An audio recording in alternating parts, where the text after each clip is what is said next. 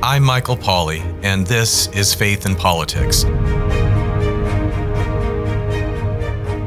On this broadcast, we range from the soul to the state as we cultivate those virtues and explore those principles that help us live well as faithful Catholics in this great land.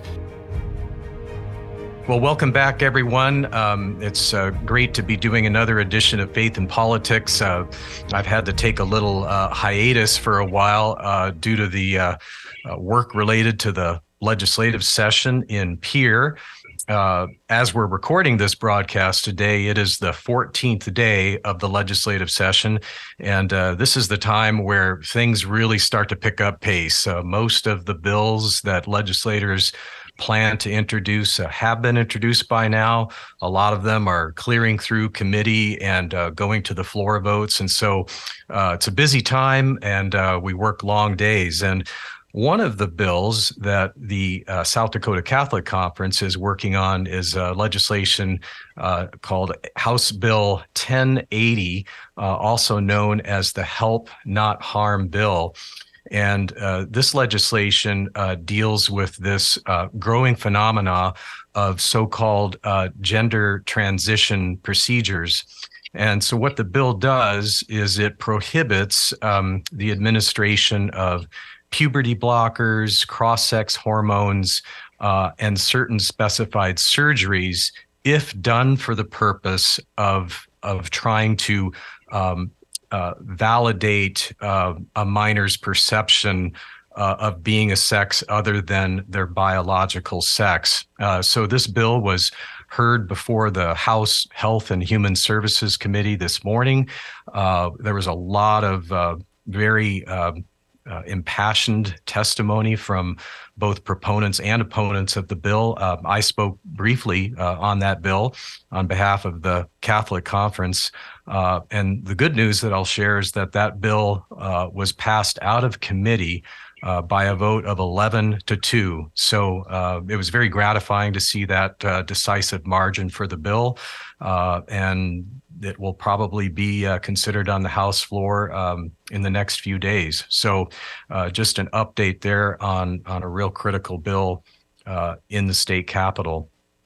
So uh, today, I, I want to dedicate this episode of Faith and Politics to exploring this whole realm of um, gender ideology and and particularly uh, gender ideology as it manifests itself in this whole area of um, of so-called uh, gender transition procedures. And I have a special guest uh, today uh, to talk with uh, about this issue, uh, Dr. Al Oliva. Uh, Dr. Oliva is a board certified plastic surgeon who specializes in microsurgery and has been in private practice in Spokane, Washington for 30 years. He was the senior partner of Plastic Surgery Northwest, which is a group dedicated to microvascular reconstruction. Um, Dr. Oliva is on the board of directors of Walk for Life Northwest. Uh, and he has also held leadership positions on the Catholic Medical Association and now serves on the executive board of that organization. Uh, he's been a great uh, public witness uh, for advocating for the dignity of all human life, from conception to natural death. Um, Dr. Oliva, welcome to the program. Michael, thank you very much. Thank you for having me. Thank you. And uh, I feel I want to share with our listeners, uh, in the spirit of full disclosure, that uh, uh my wife and I have known uh, uh, Dr. Oliva and his wife and family for many, many years. Uh, uh, they're dear friends. And so, uh, uh, probably in this broadcast, I, am going to just uh, slip and start calling calling you Al. And I just ask the listeners, I, I'm I'm not being rudely informal, but we've been friends for a long time, and so it's just a pleasure to have a conversation about this subject on which you have so much expertise. So. Uh, just to start off with, um, I, I, in in one of our previous conversations, um, I learned from you, uh, Al, that you gave an address last year in Rome to an international gathering of Catholic medical societies, uh, and the subject of your talk was the surgical treatments of adult gender dysphoria. Um, so you've done a lot of research on this topic, and I guess I just want to ask uh, to start with, uh, how did you develop an interest in this mm-hmm. whole subject area? Well, I'll, I'll try to give you a short answer, but, but first, uh, let me just say that the uh, International Society of Catholic Physicians, uh, it's, uh, it's a synonym of uh, a string of French words, but basically, it's an organization of all Catholic uh, physician organizations throughout the um, throughout the world, and they meet every four years. And this year it was in Rome uh, on Vatican property. It was an excellent uh, opportunity to meet um, Catholic physicians from throughout the entire world, especially those uh, from the Ukraine. And so the um, the the topic for this meeting was um, transhumanism and how we are uh, tra- changing our human nature. And uh, a lot was said about ro- robotics, artificial intelligence. And I was asked to speak on obviously the transitioning that we're trying to do in human beings from uh, changing our biological sex to what we identify as our gender and how we do that sur- surgically. And um, uh, that piqued a great deal of interest in me from a technical aspect because a lot of these procedures are complicated and require microsurgical expertise, which is the transfer of tissue from one part of the body to another to create form or function, as we've done for cancer, trauma victims. We currently, in our practice, use it mainly for breast cancer reconstruction. So I started to look at all of this, first of all, from a technical aspect, and then realized that um, the medical literature uh, on the topic really is not uh, is is not very um, bountiful. Let's say there's not a lot of literature to, that actually describes more than the technique. In other words, mm. what the lifestyle of these patients are and uh, the suffering that they go through, and how now they're tied to the medical um, establishment for the rest of their lives.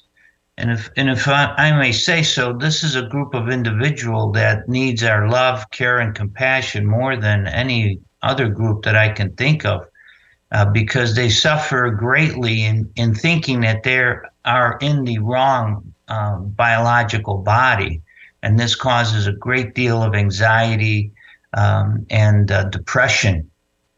And so uh, the most important thing is for us to help them, not to lead them down uh, some rabbit hole thinking that by changing the appearance of their bodies that they're going to somehow be relieved of of these very complicated um, complex uh, psychological uh, disturbances that they have.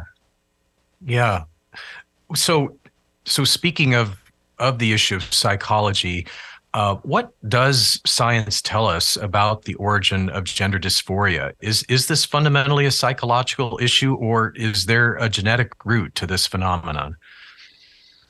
Well, if, if we look uh, back historically, let's say 10, 15 years ago, uh, the majority of children that felt this angst of being in the wrong body was quite small, something like 0.003%, and it was seen in pre-pubertal boys. In other words, little boys who had not gone through puberty.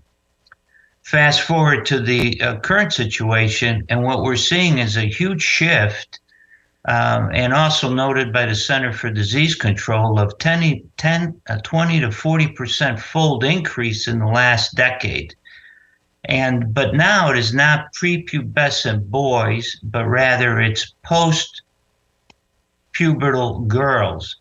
So it's girls that have just entered puberty or just finishing puberty, 12, 13 year old girls um, are making this are making this cohort, which had not been seen before. And so several um, theories have now come out. Is this simply because society is more accepting of this transgenderism, Or is it because there is a social contagion attached to it that um, it's it's actually not a stigma to be trans, but actually a bonus. And there mm-hmm. are certain, um, you know, there are certain societal benefits that one gets in school and being cool and being part of a group. And so researchers have now found and have written a paper called uh, Rapid Onset Transgender Dysphoria that shows that, you know, parents are attesting that their children never had any of these uh, dysphoric feelings about their sex, but then as they were part of a group where other girls might have felt that they were trans, then their daughters also had the same inkling, and more girls in these groups started to have the same thing. And there are numerous uh, uh, social media sites that uh, encourage children to transition and basically explain that, you know, the difficulties you're having while you're transitioning in puberty, well, that's simply because you really are of the opposite sex. And if mm. you would just get a hold of that, you would see all of these um, uh, these psychological feelings about being an adolescent uh, would diminish and possibly go away. Yeah, and uh, I mean, I'm certainly not a medical expert in this field, but uh, just as a layman, sort of trying to use common sense, it's really hard to imagine a physiological explanation for how you could see this sudden shift from uh, reported gender dysphoria cases being primarily young boys to shifting to adolescent girls in such an incredibly abrupt time frame. I mean, is, can can you think of any physiological explanation for why we might see that phenomenon? No, physiologically, I really can't. And uh, I, I think the reports of parents who say, you know, my child never had any of these types of feelings or these uh, uh, these psychological issues we never saw. We thought our kid was a happy kid, and now all of this is changing. I will point to the science of uh, Dr. Um, Milton Diamond, and Dr. Diamond studied uh, monozygotic twins. That those are uh, layman's term; those are identical twins. In other words, uh, they came from one egg and sperm that split and created two individuals. So genetically, they're 99.9% genetically identical. And so those twins, if you follow them, uh, they will have the same height and weight within 90 percentile. Uh, they'll have the same color hair, the same color eyes. Uh, many will be indistinguishable uh, in terms of their uh, physical characteristics. And this is because of genetics. So if gender dysphoria was linked to a um, genetic code, then you would expect that these monozygotic twins, as they aged, would have a high concordance rate for being transgender. Well, Dr. Um, Dr. Diamond found out that that's not the case. Uh, the concordance rate is, was 28% in his uh, twin studies, and he's done several of these studies. And so it, it leads to the conclusion that there is more of an environmental factor, uh, experiences that are not shared genetically within the womb or a, uh, immediately after, but are actually experiences that are shared differently um, in in households, and that's why the concordance rate is low at 28 percent. So it seems to point to environmental factors of what happens to these children rather than some innate uh, genetic predisposition. Okay, no, that makes sense. Um, so, what I want to do is segue um, to your area of, of specialty, and not that you're um, involved in, in transgender surgery, but but you're you're uh, plastic surgeon and uh, this is surgical procedures are obviously one of the things that is being done um, uh, in response to gender dysphoria. And it seems to me that regardless of how you view these surgeries from a moral point of view, that they can fairly be described as radical. And, and what I mean by the use of that word is that we're talking about surgeries that remove perfectly healthy and functioning parts of the body. And when I try to think in my brain, you know, to what what other area of medicine um, would you actually remove health you know usually you're talking about removing diseased tissue uh, or cancerous tissue but in this case we're talking about uh, removing perfectly healthy and functioning parts of the body sometimes producing um, irreversible consequences sterilization disfigurement.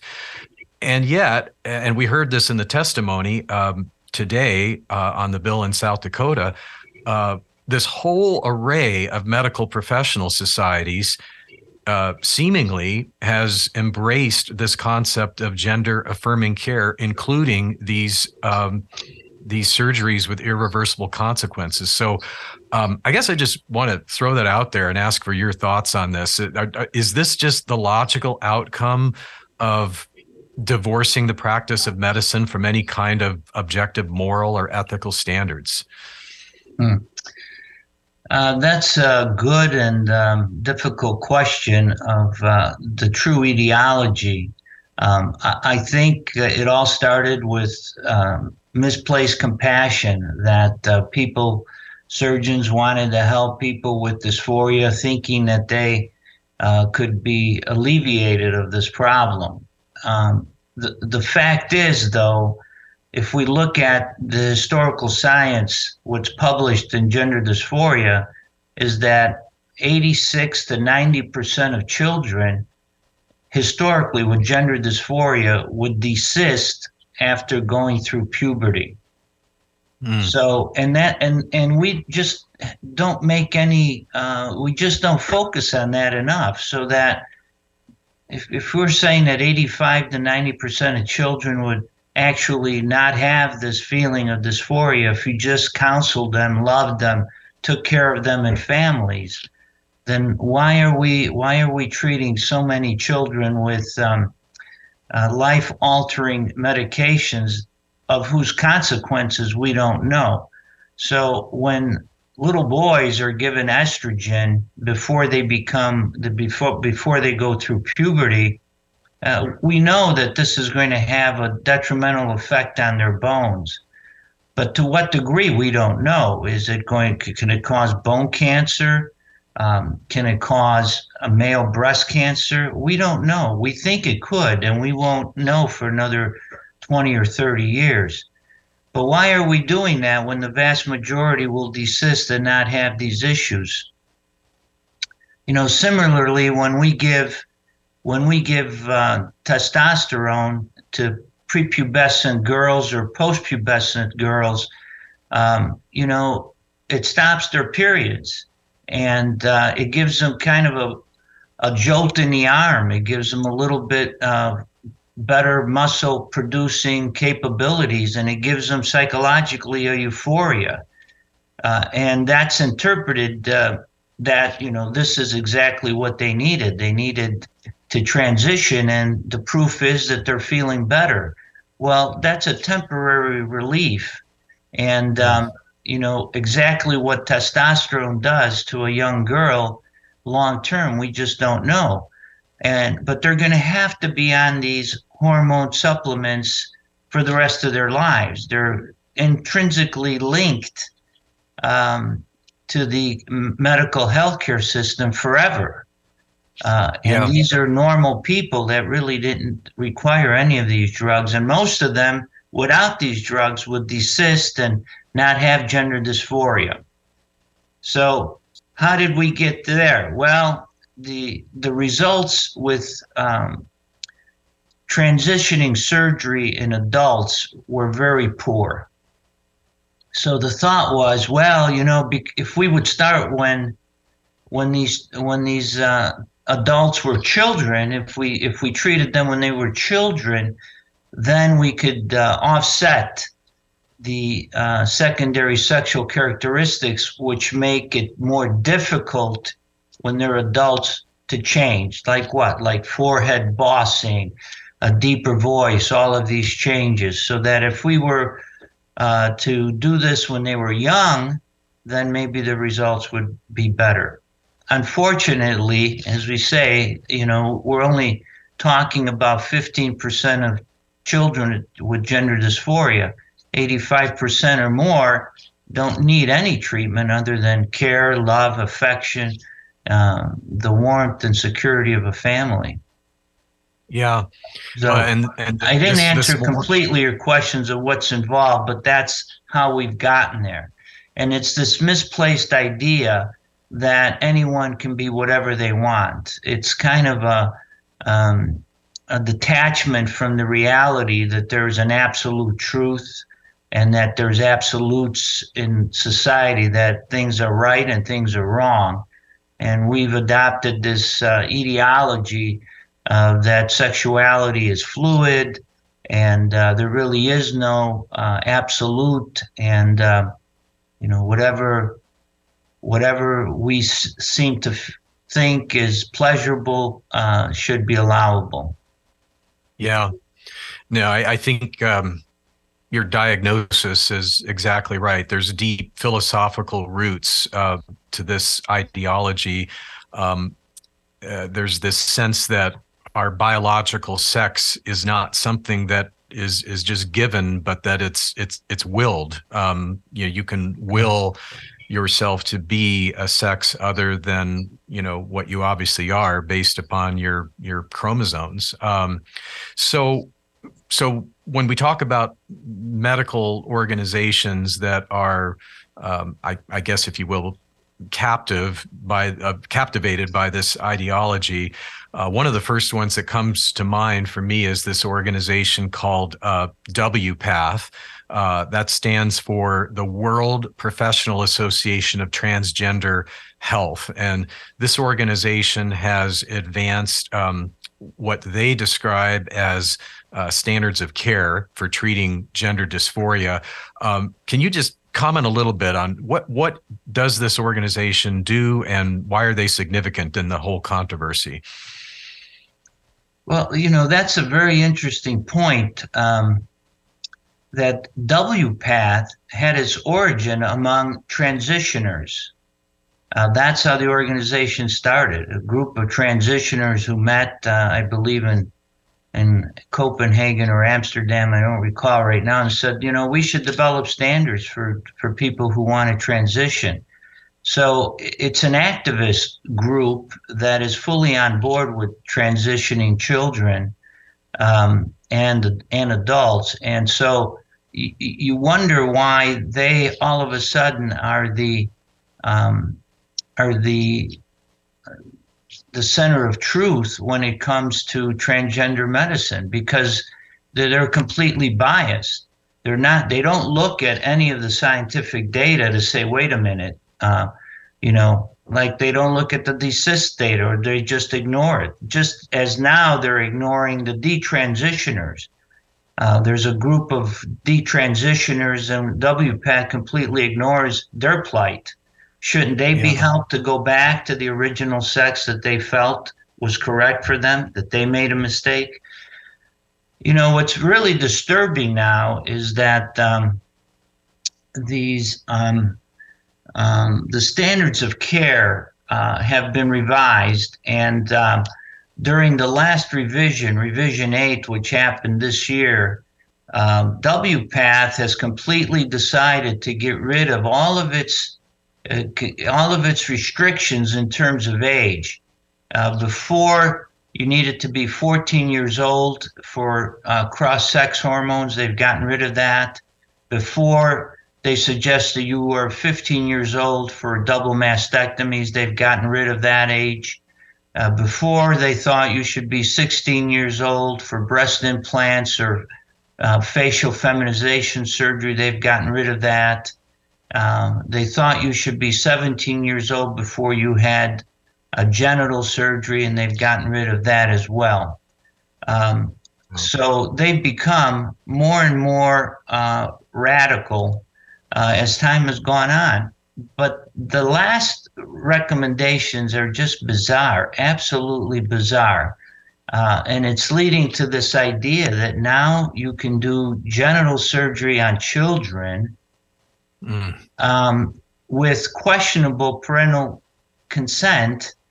And the issue of consent is important. How does a child understand that in the future they will be sterile, that their sexual function in terms of just pleasure from sex might be completely altered? and that all of this is irreversible. So, how yeah. is a child supposed to um, understand that? Or even parents who want their children to be happy, how are they really making a decision that is so far into the future about what, what is going to happen? Again, when the vast majority of these children, if you left them alone, would be able to have sexual function in the future, would be able to have children if they wanted to in the future, and yet we're stealing that from them over an ideology. Not even yeah. over any scientific fact, over an ideology. In fact, the science points you in the opposite direction. Yeah. Well, and and it's interesting when you contemplate the the vast array of our laws that we have related to minors. Um, we have laws that say that uh, underage uh, uh, people cannot consent to marriage, even on occasions when the parent would be okay with it. But we say, you know, at a certain age, you're too young to consent to a, a marriage. Uh, you're too young to sign a contract, too young to vote, too young to buy alcohol and tobacco. Uh, and you know, we could go on and on and just name this whole laundry list of laws that are established um, you know, frankly, to protect minors uh, from their own immaturity. And we never question this in other contexts.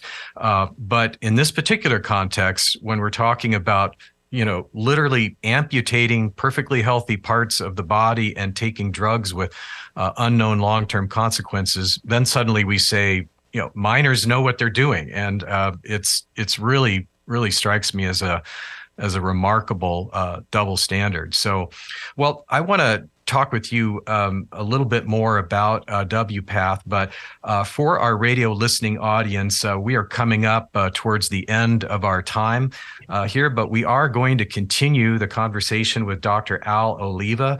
Uh, and if you would like to hear that whole unabridged conversation, uh, the podcast will soon be available on the website of the South Dakota Catholic Conference. That is sdcatholicconference.org. So, again, uh, uh, please go there to see the rest of the conversation. But for our radio listening audience, until next time, live well. All right. And for the Thank lucky uh, podcast uh, uh, audience that gets to listen to the uh, unabridged conversation, um, Al, I want to ask you about. Um, a, a, group that I stumbled across as I was researching this subject. Um, it is called the Society for Evidence Based Gender Medicine. And uh, I, I, had not even heard of this group a year ago, but uh, in the process of re- researching the WPATH guidelines that you were just talking about, um, I found some frankly, uh, rather harsh critiques of their guidelines by this group, uh, the Society for Evidence Based Gender Medicine. So, uh, can you share a little bit about this uh, group and and why is their involvement so important? Well, you know, uh, they they go by the name SGEM, Society of Gender Evidence uh, Based Medicine, and that's exactly their goal. Their goal is simply to say, okay, what is the evidence? Let's put all of this ideology aside. If we're really serious about helping people, we should try to have medical evidence to show what is beneficial and what is harmful. And that, I think, is their entire goal. Uh, they're a group mainly of academicians who see what's going on for what it truly is um, an ideology that is s- supplanted uh, basic medical science. Um, and, you know, I came across them uh, first when um, I was researching an article uh, that was written in the American Journal of Psychiatry in 2019, and it was written as um, as a paper from um, uh, the Karolinska Institute uh, and Yale University. All right, and um, and this this paper uh, was written by um, was written by um, a Dr. Bränström from the Karolinska and a Dr. Pachankis from uh, from Yale. And basically, uh, they suggested that their paper lent, uh, quote, strong support in providing uh, gender affirming care. And in fact, the lead author from Yale said that, um, um, quote, no longer can we say that we lack high quality evidence of the benefits of providing gender affirming surgery to transgender individuals who seek them. So those are strong uh, statements to make. Well, guess what? The Society for Evidence Based Medicine reviewed the paper and found that the data actually showed the opposite that wow. there was no evidence that providing surgical care changed any outcome in terms of psychological benefits. In fact, the data showed exactly the opposite of the conclusions. Um, and so the Karolinska Institute um, then provided a retraction to that article. The American uh, the American Society of Psychiatry issued a retraction, and so did Yale University. You know, however, that information had been on social media for several months. Yeah. And so this is the kind of um, of of what we're seeing in medicine today that people are blatantly uh, concluding falsely based on their own evidence of what is beneficial in transgender medicine.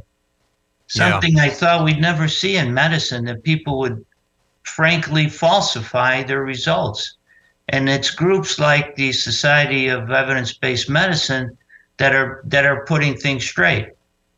Yeah. The same, the same thing recently happened at the University of Washington, here in Washington State, in the um, pediatric department at the Children's Hospital.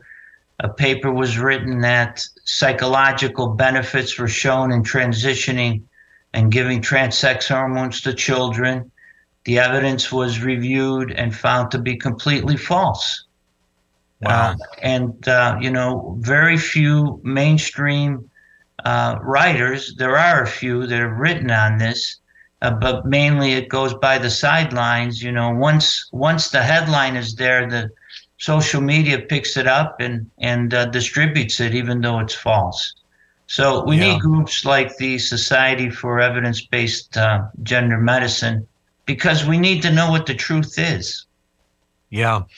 Well, yeah, hearing you describe this process reminds me of that old expression that uh, uh, I can't remember exactly how it goes, but it's something like uh, a lie can make it around the world five times before the truth even gets its pants on, and uh, and it right. it always does seem like we're playing uh, catch up on these things, and and right. I think you pinpointed it right that uh, social media and the instant information age we live in. Um, there's there's blessings to it, but there's also just this huge danger that uh, somebody puts a study out there that is basically junk science, but it can dominate the headlines and shape cultural attitudes and public opinion, and it may be complete bunk, but the process of identifying it, uh, the, the the the the methodol- methodological flaws, can take such a long time and then by the time it's reported yeah then the the damage is already right. done um so i want to oh, oh, did you have another comment well i just yeah. wanted to point out that you know there is data out there and um, i think we need to take a hard look at the scandinavian countries You know, it was the Dutch protocol from the Netherlands that started this idea of transitioning children, not from any scientific evidence, but simply because this is what their philosophy was on treating children. And uh, now that's come under attack. Um, you know, the Journal of uh, Sex and Marital, Marital Therapy that I just saw, there's an article by a James Cantor um, who fact checked the American Academy of Pediatrics for taking on the Dutch protocol when there was no science. So now people are pushing back and are saying, wait a minute, let's really go back and look at, you know, what the Dutch protocol was about and how uh, uh, other countries in Europe are backing off from it, while here in the United States we're pushing forward. You know, you may ha- you may have heard of the uh, Tavistock Clinic in London that was closed down Again, this, this was a transitioning clinic for children found to be completely abusive of children because there was no psychological counseling at all. And even WPATH says that, you know, you can't transition children who are um, psychologically distraught. You have to try to counsel them first before you go, you take on all these therapies. And that wasn't happening in London, and it doesn't basically happen in any of the clinics in the United States either. A child simply claims that they're transgender and immediately they go on to a protocol without any evaluation of whether that's true. And if the parents ask any questions, well, they're suspect too, uh, because yeah. they're advocating for their own children. So now yeah. the data is coming out. And when you look at the Scandinavian countries, who have been transitioning uh, patients for a very long time. If we look at the uh, the outcomes of patients, adults who have transitioned surgically and follow them for 10 years. So this is a long follow up of, of 10 years after they've transitioned. And we see how are they doing psychologically? Well, mm. we note that the suicide rate, the completed suicide rate for these really distraught individuals is 19 times the suicide rate of their cohorts in the Scandinavian countries. And if we look at uh, male to female transitioners, it's 40 times. So the Good data heavens. shows that, you know, it didn't help them psychologically to transition these whatever these psychological demons are they're still there. They still persist. Surgery provides a momentary relief for several years but if you follow them down the line the completed suicide rate is extremely extremely high. And so now we're starting to see that and we're starting to see the um, scandinavian countries who have a socialized medical system and have the data readily available in, in a database, a longitudinal database, they're now saying, wait a minute, is this the best way for us to spend health healthcare doc- dollars? So now Sweden, Finland, the UK, and even France have put the brakes on transitioning children. Yeah. And so because they see that the psychological benefits aren't there, and there is an expenditure of limited capital for these uh, countries with socialized medicine. So that should be a warning for us in the United States about what we're doing. Yet we're doing the opposite. The American Academy of Pediatricians, of Pediatrics rather, is gun ho on transitioning children. Uh, yeah. And uh, to do so is considered a nearly malpractice in the United States. I will wow. also say that in in in a pushback to the American Academy of Pediatrics, we have the founding of the American College of Pediatricians. These are pediatricians who actually read the data and see that this transitioning is harming children, not helping them. And therefore, they've, they've uh, created a professional society of board certified pediatricians, a lot of them pediatric endocrinologists who know about hormones to push back and say no. Look at the data from the Scandinavian countries. We should not be transitioning children, especially since the historical data shows that over 85% of them will desist if we just counsel them, love them, and take care of them. Yeah. Well, um, I want to ask uh, ask a little bit about the specifics of of the surgeries that are involved uh, in these um, so-called gender uh, reassignment uh, procedures, and I, I, need to provide a trigger warning to sensitive listeners, especially if you're a parent with young children nearby. Um, this is not a necessarily a pleasant uh, topic to discuss, but I think it's important for the sake of honesty um, that we talk about what these surgeries actually do to alter the physical appearance of people with gender dysphoria.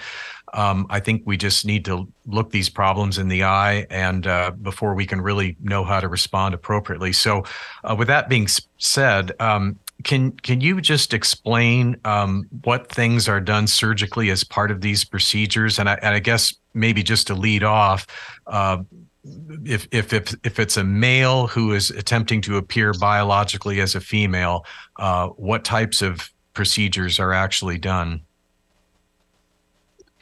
Well, from uh, from a male to female, that's uh, the easier approach. Um, and relatively so, speaking, relatively speaking, because basically yeah. uh, what you're doing is uh, you're you're removing the penis, but saving uh, a large portion of its skin. Then you're removing the testicles and using the scrotum to make a neovagina to involute that into the pelvis. And of course, the, the issue is always that uh, the vaginal canal will be short and not lengthy enough. Uh, there have been other ways to create a vagina using even part of the uh, large intestine, but that has a much higher complication rate. And of course, along uh, uh with that, then there would be uh, a continuing hormonal therapy uh, so that then the breast would be augmented later or at the same time. then there would be correction of the of, of the facial features to make it look more feminine, including um, the brows, uh, even surgery on the vocal cords to make the voice less um, less uh, deep. Uh, and those would be the basic issues. Uh, but make no mistake about it, uh, you know, it's a penectomy. You're removing the penis, and and that's not easily reversed. It, it's it's permanent. It's so permanent. sterility sterility would be permanent. Yes, because of uh, yes, because of the uh, testicular uh, removal. Yes. Yeah. Sterility is there for sure. Yeah, um, and and then uh, if if we could just uh, talk about the the the other side, you know, surgeries that are done upon biological females who are trying to take on the appearance of a male. That's so, a little more complicated, as I yes, understand. very, very much more complicated because now, um, now we have to create a phallus, a penis, and what's typically done is a large section of the forearm, uh, both the, the volar and dorsal side, meaning both sides of the forearm, that tissue, that skin is removed along with the blood vessels that connect to it, the radial artery and veins.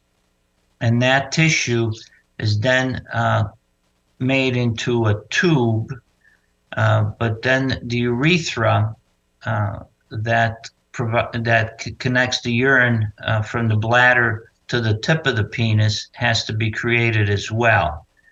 Um, and so it's basically a tube within a tube and this requires microvascular uh, expertise because that tissue has to be transplanted to the perineum, and blood vessels need to be connected using a microscope and suture material finer than hair. Now, wow. the difficulty here is that um, the urethra in a in a woman is only three centimeters or so, and now you have to connect that all the way to the tip of um, of the penis, And so the urethra um, um, is um, is of skin, but typically it's of mucosa. So there's a difference there in the in the uh, complication. Over 65% of patients who have these surgeries end up with either a urethral stricture, which is you know a, a contraction uh, within the tubing of the urethra, or with a fistula where the urine actually leaks uh, from the bottom of the penis. So that's that's the real difficulty in this uh, female to male surgery. And then you have to create a scrotum, and that can be done uh, uh, with part of the uh, part of the vagina or with prosthesis as well. The penis, of course, is going to have to have some type of erectile um, instrument, some type of uh, an implant that could be inflated with air to provide an erection. But this does not mean that there's the same kind of sexual function uh, that you know a normal male would have. There would be really um, no true sexual uh, function to it. Another yeah. alternative is to simply give um, give um, enough testosterone so that the um, so that the clitoris can actually uh, become elongated by a few centimeters, not very long, um, and and some uh, some female to male patients choose not to have a phallus created at all and simply have this pseudo penis in terms of an elongated uh, clitoris. To avoid all the complications of, of the urethra that's associated with creating a real phallus. So there's obviously just this wide array of these, um, uh, I guess, call them amp- amputations or, or, castrations, for lack of a, of a better word, and then reconstructing these sort of uh, facsimiles, I guess, of yes. of uh, you know uh, authentic organs. They're not actually real organs, but just these, um, you know, attempted facsimiles. Um, what kind of complication rates? And I, I, recognize it's probably different for each one of these procedures, but can you just, uh, to give our listening audience some perspective, you know, what would be typical complication rates for some of these things? Well, again, it uh, you know the the great the greatest complication rates are from uh, female to male, and uh, urethral stricture um, is over 65% if you're creating a phallus. Uh, but if you're if you're just uh, using the clitoris, uh, an enlarged clitoris, it's still around 63%. And then the fistula, we have an abnormal communication from the urethra out uh, out of the skin, so that urine would be leaking through the base of the penis. Uh, for the uh, phalloplasty, it's about 27 to 30 percent. So, you know, revision surgery in these procedures are over 75 percent. That you need more than a procedure to correct the complications. Um, well. But you know, uh, many uh, many of these female to male patients, they you know they're seeking to be able to urinate from uh, in a standing position. Uh, so that's a goal for them, and that's why the phalloplasty is uh, is something that they would that they would search out, despite the high complication rate from the uro- urological part of the operation. Okay, so I want to ask you, um, you know, what what to me seems like an obvious question that everybody should be asking at this point, which is we're we're talking about elective procedures here. These are procedures that are are chosen. We're not uh, treating a disease or or or you know removing a cancer or anything like that. This is an elective procedure. Um, can you think of any other elective procedures where complication rates this high would be tolerated? No, uh, even other, you know, in, in other surgical procedures. I mean, if a complication rate is 60% or more, I, you know, I think you have to revisit the entire operation. I can't think of any surgical procedures that has that kind of high complication rate. Yeah, yeah, that's that's the first thought that comes to my mind is that uh, if, your life is at stake, um, then a procedure that has a 50-50 chance of saving your life, well, those you know you might say let's go for it you know what what do i have right. to lose but but when you're talking about uh, yeah, a purely elective procedure. Um, this is uh, these are astonishing numbers. So, well, um, that's about uh, all the time we have for our uh, program today. Uh, but uh, Dr. Oliva, any any final thoughts uh, that you'd like to just share with our listeners, uh, especially as regards, as I mentioned before, the big issue that we're talking about in South Dakota now is these kinds of procedures being done on on minors. Just any uh, final thoughts you can share on that subject with us? Yes, I think we need to. I think we need to encourage families that um, their child is not going to commit suicide if they don't transition. That's a fallacy. Mm. It's not based on any clinical evidence at all. We need to encourage families to just love their children children who really feel dysphoria, you need our complete attention. They need all the resources that we have in loving them, counseling them, and taking care of them, and encouraging the family that 85% chance that this dysphoria will desist will once they get through puberty. So we need to encourage them to listen to what is established science and not ideology and not get caught up in this whirlwind that's going on right now uh, that really threatens the livelihood of many, many children in the United States. Very, very well said. Thank you. Well, uh, thank you uh, to all of our listeners. That's all the time we have for this episode of Faith and Politics. Um, I do want to mention um, again uh, the the bill that is being considered in South Dakota right now is House Bill 1080. Uh, and if you would like to get some more information on that, uh, please visit the website of the South Dakota Catholic Conference. That is sdcatholicconference.org. Um, and you can uh, on the homepage, you'll see a place where you can click on issues that are being discussed during the 2023 legislative session. And um, if you go there, that'll be the first item on the list is House Bill 1080. Um, as I said, this bill will be on the House floor uh, very soon and then going over to the state Senate.